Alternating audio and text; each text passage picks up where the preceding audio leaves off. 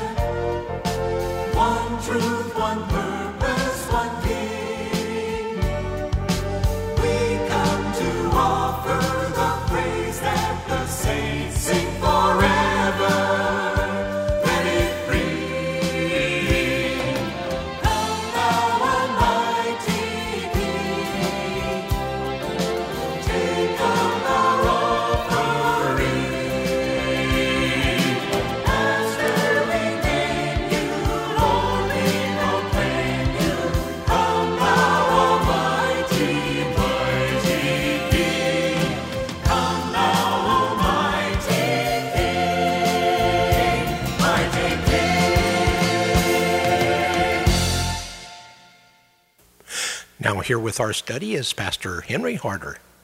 At last, Paul is on his way to Rome to be tried before the emperor. After spending two years in confinement in Herod's palace in Caesarea, and having been found innocent of any crime deserving death or any punishment, Festus is ready to take him to Rome. He could have been freed. Agrippa himself said this man could have been set free if he had not appealed to Caesar. So Paul, with Luke, Aristarchus, and other prisoners, board a ship and sail north. Their first stop is the port city of Sidon, just above Tyre. From Sidon, the ship sailed north and west, staying east of the island of Cyprus because of the winds, which at that time of the year came out of the west. Had they taken the much shorter route to the south and west of Cyprus, the winds would have blown them east and into the island. So they sailed north around the island on the east, then turned west and skirted the Asia Minor coast. They sailed past Cilicia and Pamphylia, finally landing at Myra in Lycia, a mountainous province in southwest Asia Minor. The city of Myra, now called Dembre, was located on a hill two miles from the harbor. To the west nearby was Patara, where Paul landed on his way home during his third missionary journey. Myra gradually outstripped Patara in importance, and it became the major gateway to the eastern Mediterranean. According to custom, it was here that the sailors paid homage to an unknown god, possibly Poseidon, which later, when Christianity spread, was changed to Saint Nicholas, a bishop and patron saint of sailors. According to tradition, St. Nicholas is buried in a church on the road between Myra and its port. That's a sad commentary on early Christianity. To encourage the worship of saints who were only people. Good though they might have been, man is not to worship man. They were no better off worshiping St. Nicholas than if they had continued to pay homage to Poseidon. The ruins of Myra, or Dembre, its modern name, are among the most impressive in that part of Asia Minor. Around the city are rock cut tombs with bas reliefs and inscriptions. A huge theater was found with beautiful decorations particularly well preserved. These all attest to the wealth and importance of Myra. Here Paul landed to change ships.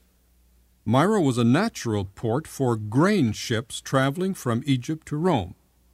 It was here at Myra that the centurion Julius arranged for Paul, the other prisoners, and the soldiers to board an Alexandrian grain ship bound for Italy.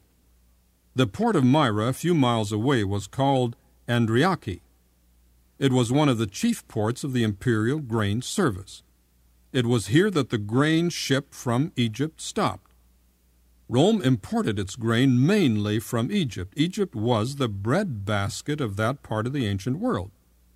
Such grain ships were the largest ships of that day. The centurion, with the prisoners and soldiers, boarded the grain ship bound for Italy. From here to Italy, these vessels could not take direct routes, but had to make use of the prevailing winds. Hugging the coast, their ship passed between the island of Rhodes and the mainland to the port city of Cnidus, a trip which would normally have taken a day or so, 130 miles. Luke reports took many days.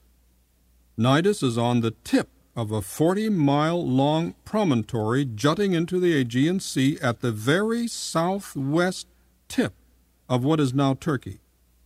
Cnidus had two excellent harbors.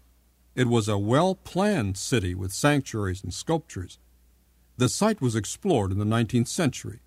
A few ruins of the temple of Aphrodite are still visible there. Sailing beyond the south tip of Cnidus, a vessel would encounter the northeast winds coming down the Aegean. This is exactly what Paul's ship experienced.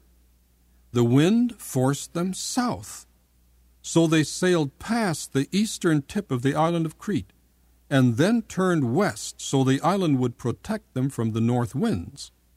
With difficulty, they finally reached a port on the south coast of Crete called Fair Havens. Fair Havens, or Fair Harbors, was just an open bay, so the centurion, the captain, the owner of the ship, decided to try to make it to the port called Phoenix, evidently in the vicinity of the southwest corner of Crete. By this time it was October. The danger season for sailing safely began in September. That's why Paul advised them to stay at Fair Havens for the winter. Paul's own words were, Men, I can see that our voyage is going to be disastrous and bring great loss to ship and cargo and to our own lives also. However, the captain, who was also the ship's owner, and the centurion favored finding a better place along the coast, such as Phoenix, to winter. So when a slow southerly wind blew, they set sail. No sooner had they left Fair Havens than the winds abruptly shifted and blew from the northeast. The ship was driven in a southerly direction by the gale winds, past the small island of Cauda. The captain was afraid that they would be driven onto the shallow quicksand shoals off the North African coast, near Cyrene. Frantically, the sailors haul in the lifeboat and stretch ropes from stem to stern to keep the front and the back from breaking apart. I must stop here today and continue tomorrow. Stormy seas are often in the Bible pictures of life's struggles and difficulties. Through it all, Paul knew that the 276 people aboard would be safe. God had promised that. There is no storm, Paul knew, so fierce that God can't calm it nor any mountain so high that God can't move it, nor any problem so big that God can't solve it.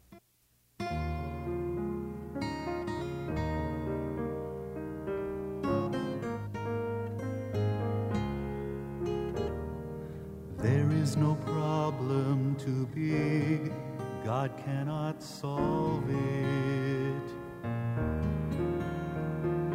There is no mountain too tall, He cannot move it.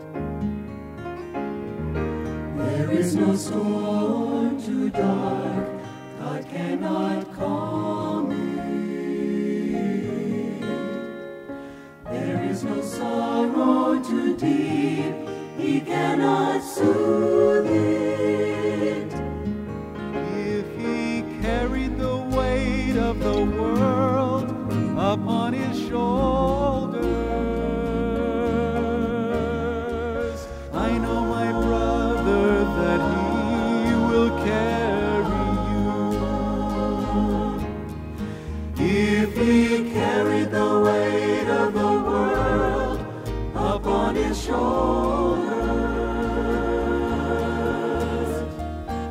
I know, oh, my sister,